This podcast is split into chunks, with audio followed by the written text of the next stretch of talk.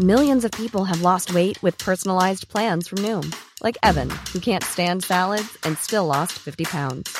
Salads, generally, for most people, are the easy button, right? For me, that wasn't an option. I never really was a salad guy. That's just not who I am. But Noom worked for me. Get your personalized plan today at Noom.com. Real Noom user compensated to provide their story. In four weeks, the typical Noom user can expect to lose one to two pounds per week. Individual results may vary.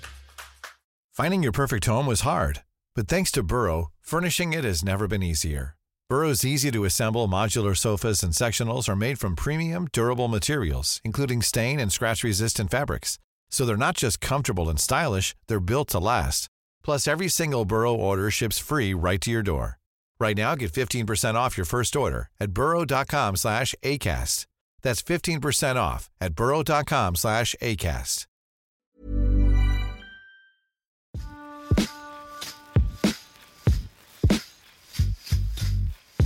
Hello, and welcome to the Doc Exchange, a Real Stories podcast in partnership with the Grierson Trust.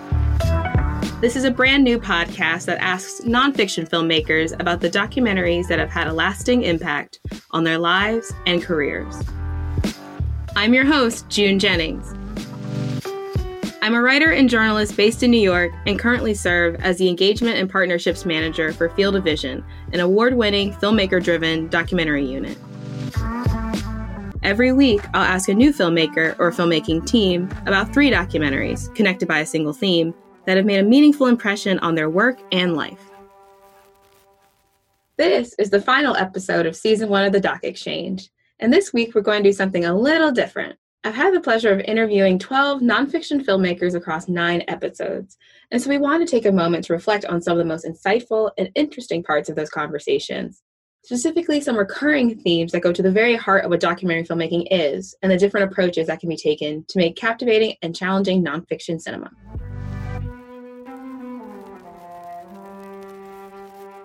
First up, access, which might be the most overused word in documentary filmmaking. How do you get it? Who are you trying to access? And who are you not?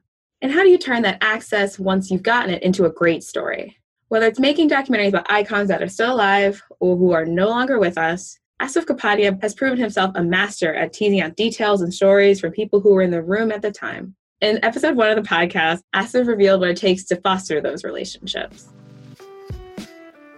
With Amy, there was never a script, never an outline. It was purely, we had her songs. The spine of the film was going to be the songs.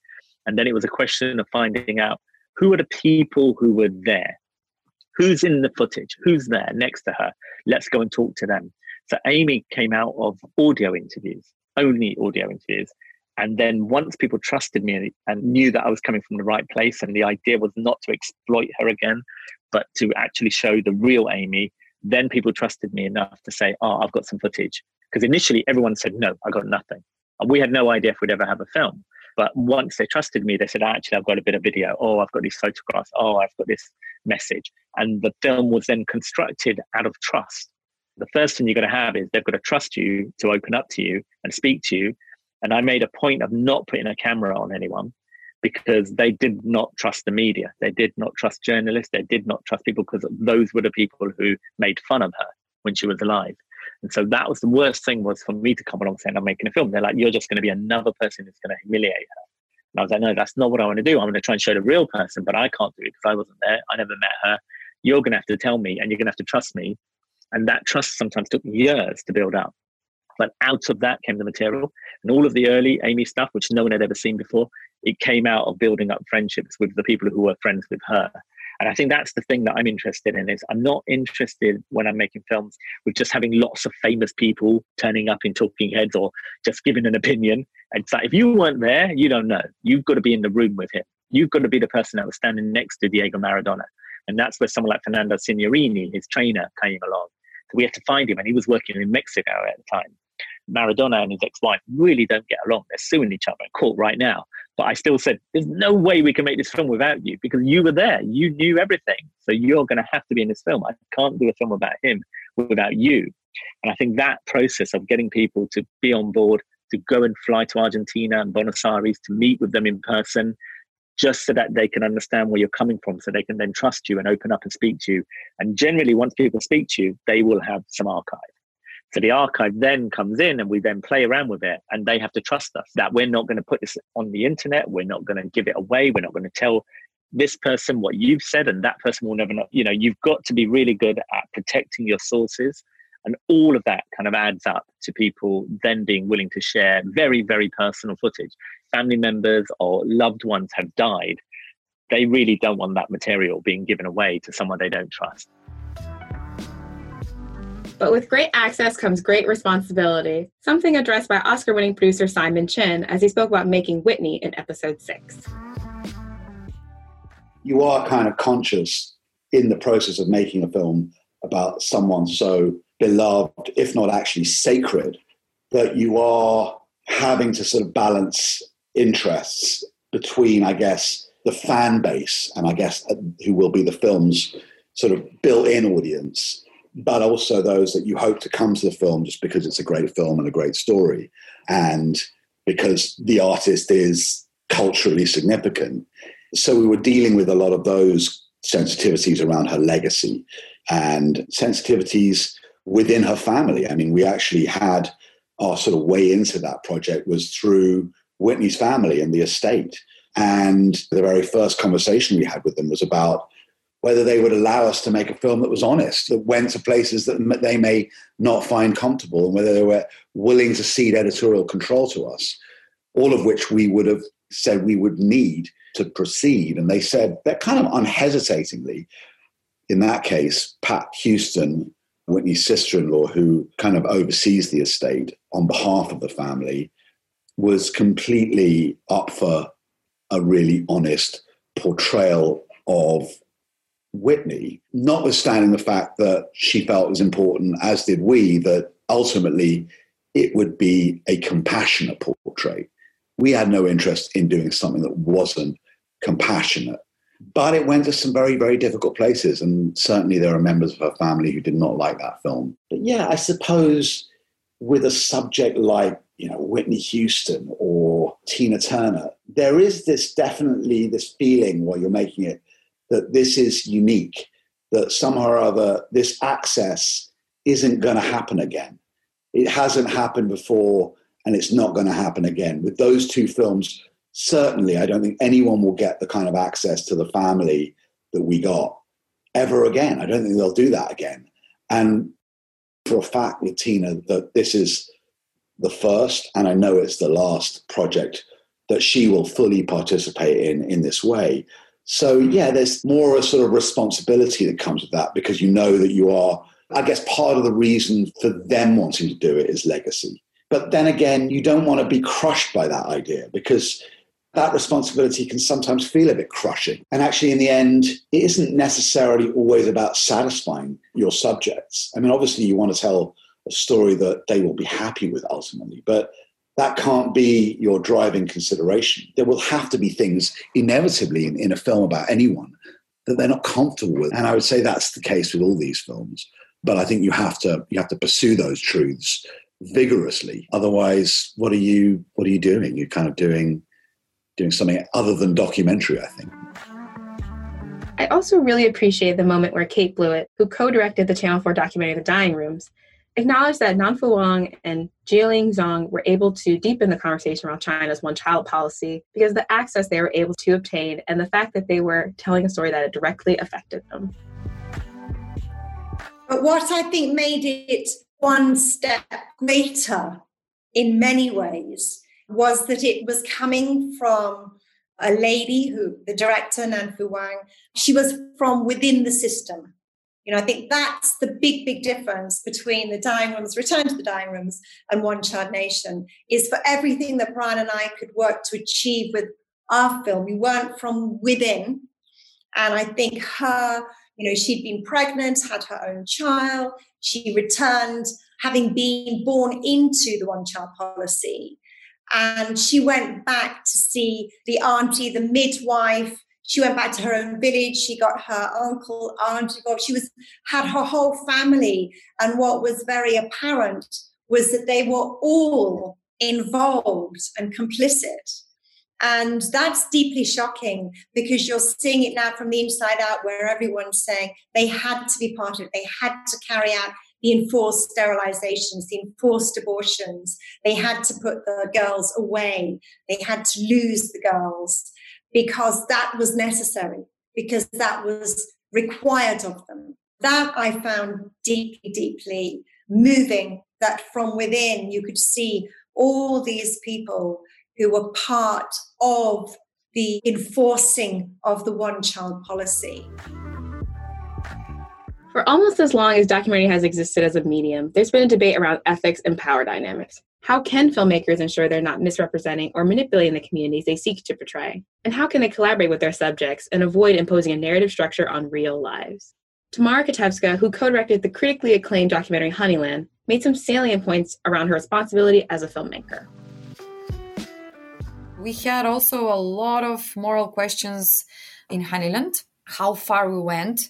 We have a scenes with drowning of the girl and the death of the mother of Hatidze and the cutting of the tree and just uh, witnessing all these horrible things in front of the camera that we were also judged especially here in our country how we didn't do anything about it and how we just present it like how we managed to shoot it and you know not react this is the moral dilemma that every author must answer to themselves how far they are ready to show their protagonist in what light they are ready to show them and in this case i would say the author can show as much as the protagonist wants to be shown if I'm pushing my protagonist to do more than they want, then it's not okay. It's not a documentary. But if I'm only the observer and giving all the space and everything that a protagonist would usually do, then I'm just the storyteller. And it's important to tell this story through his eyes.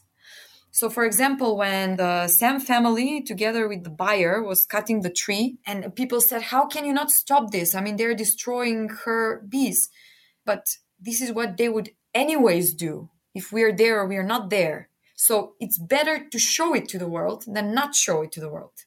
And also, they are proud of what they're doing. They were calling us, they were saying, Look, we can do this. Just as an act of killing, the protagonist is proud. He's like, I will show you how I did it. Sometimes, even though it's scary to look at this as a documentarist, it's your duty to stay with your eyes open at the biggest crimes because you are the messenger. Hey, I'm Ryan Reynolds. Recently, I asked Mint Mobile's legal team if big wireless companies are allowed to raise prices due to inflation. They said yes. And then when I asked if raising prices technically violates those onerous two year contracts, they said, What the f are you talking about, you insane Hollywood ass?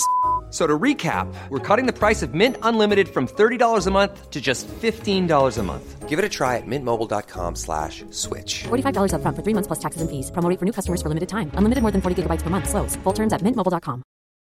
Botox Cosmetic, out of botulinum toxin A, FDA approved for over 20 years. So talk to your specialist to see if Botox Cosmetic is right for you. For full prescribing information, including boxed warning, visit BotoxCosmetic.com or call 877-351-0300. Remember to ask for Botox Cosmetic by name. To see for yourself and learn more, visit BotoxCosmetic.com. That's BotoxCosmetic.com.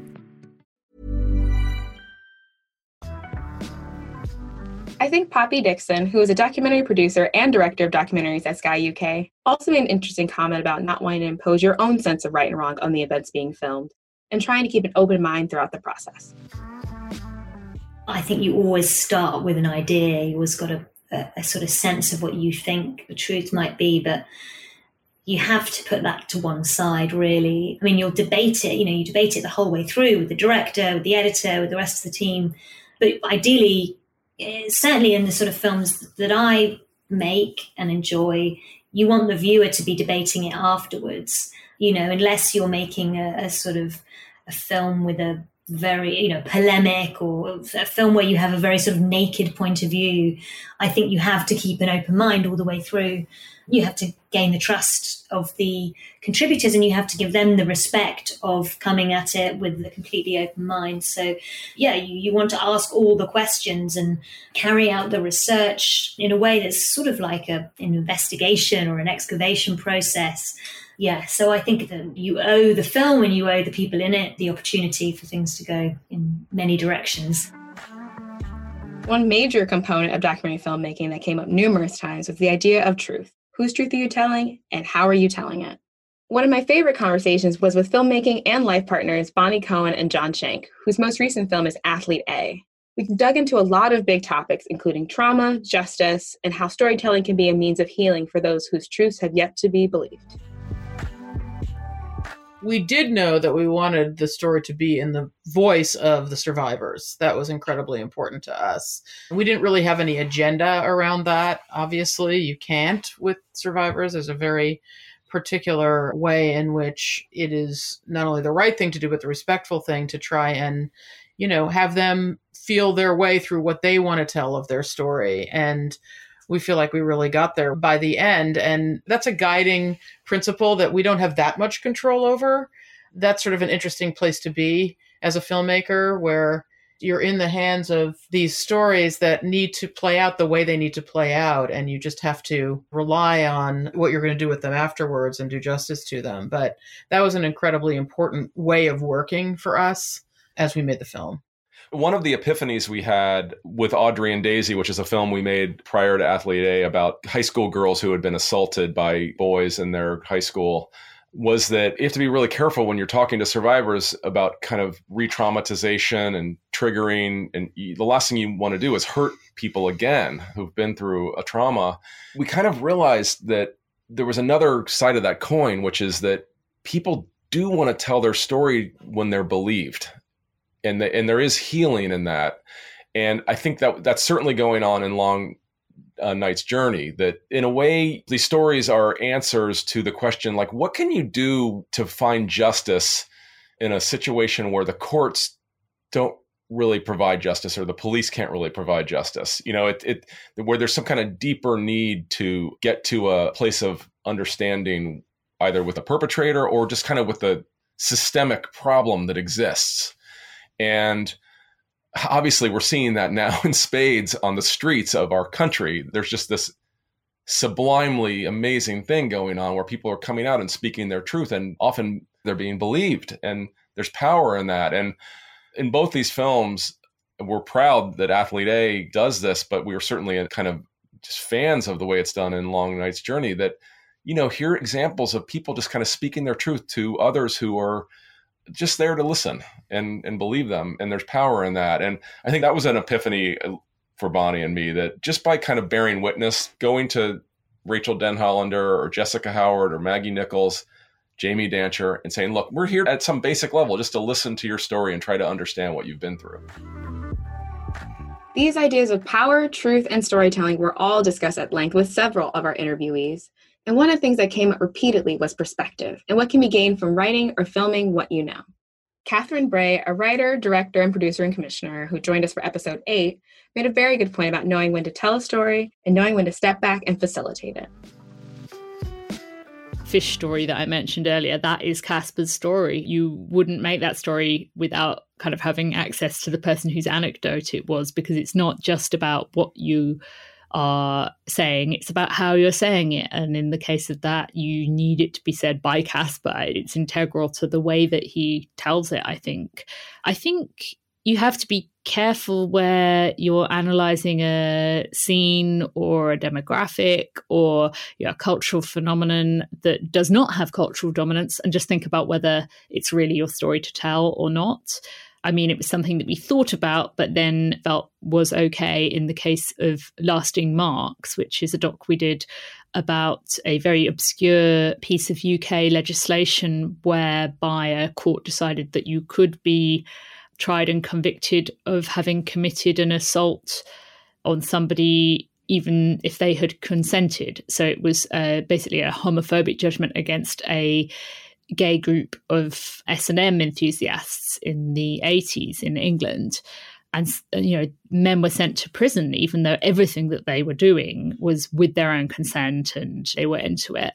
Those men are sort of older now. It wasn't really likely that they any of them were going to sort of make a documentary about that themselves. So it felt like actually our role there was to facilitate the telling of their story. But there are absolutely, you see all the time, I think, in documentary, that sort of idea of people feeling like they're the savior going in and telling somebody else's story. And actually, maybe they should consider being a facilitator or maybe they should consider backing off altogether. I think it's something that we're all still figuring out as a community, documentary makers, like when it is somebody's turn to speak, and when it is somebody else's turn to take center stage. I think it's something that you it's difficult to have hard and fast rules about. You sort of I think you sort of know whether you're doing that thing of going in and taking over or whether you're doing it in a legitimate way. But it's as long as you're having the conversation and thinking about it, that's a good place to start. One of my other favorite moments, and there were so many, was when Nicole Newnham, who co-directed the Netflix documentary Crip Camp with Jim LeBrecht, illuminated how his perspective as a wheelchair user brought a totally different soundscape to the film.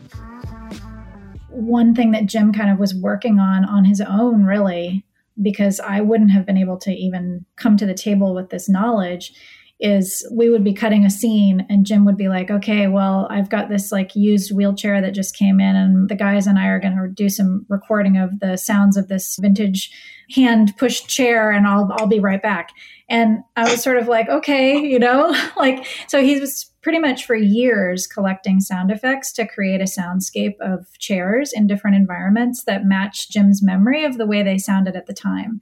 And I thought that was neat, but I was very floored by the difference it made in the film. In fact, at one point, it kind of almost brought me close to tears when we were in the mixing theater. And this moment happens where the Center for Independent Living in Berkeley has been created.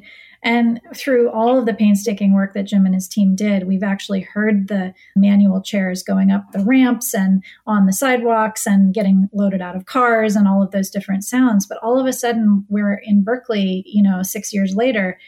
And the Center for Independent Living had its own wheelchair repair shop and they helped people get power chairs. And so when you know the footage goes into the Center for Independent Living, it's like this whole world of people in power chairs and they're like zooming around. And Jim created that.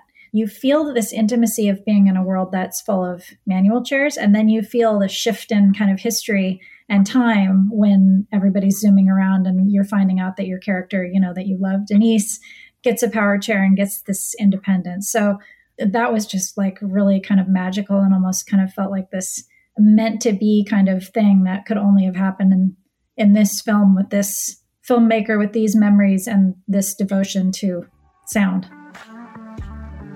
And finally, to see us out, I have to mention this beautiful moment in last week's episode with Kirsten Johnson, who was just a joy to interview. In her closing remarks, she spoke about her ethos of making films about what you know deeply.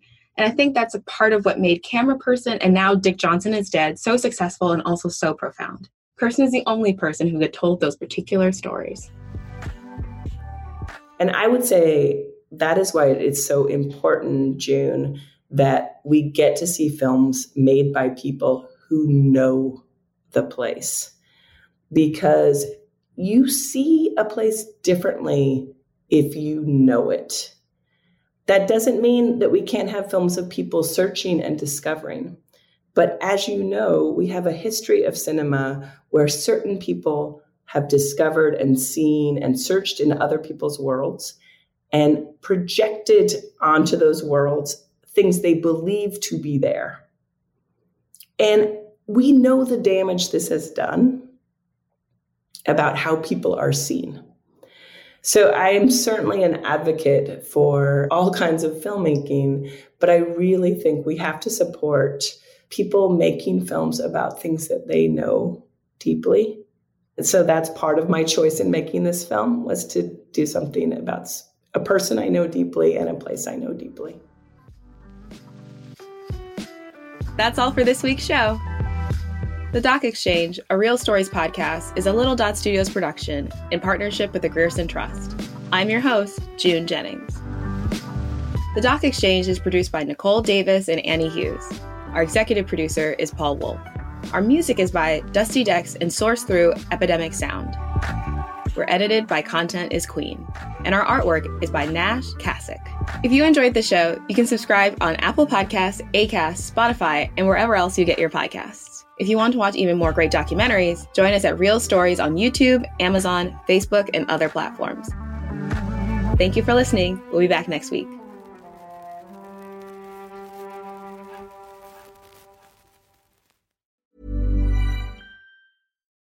Botox Cosmetic, out of botulinum toxin A, FDA approved for over 20 years. So, talk to your specialist to see if Botox Cosmetic is right for you.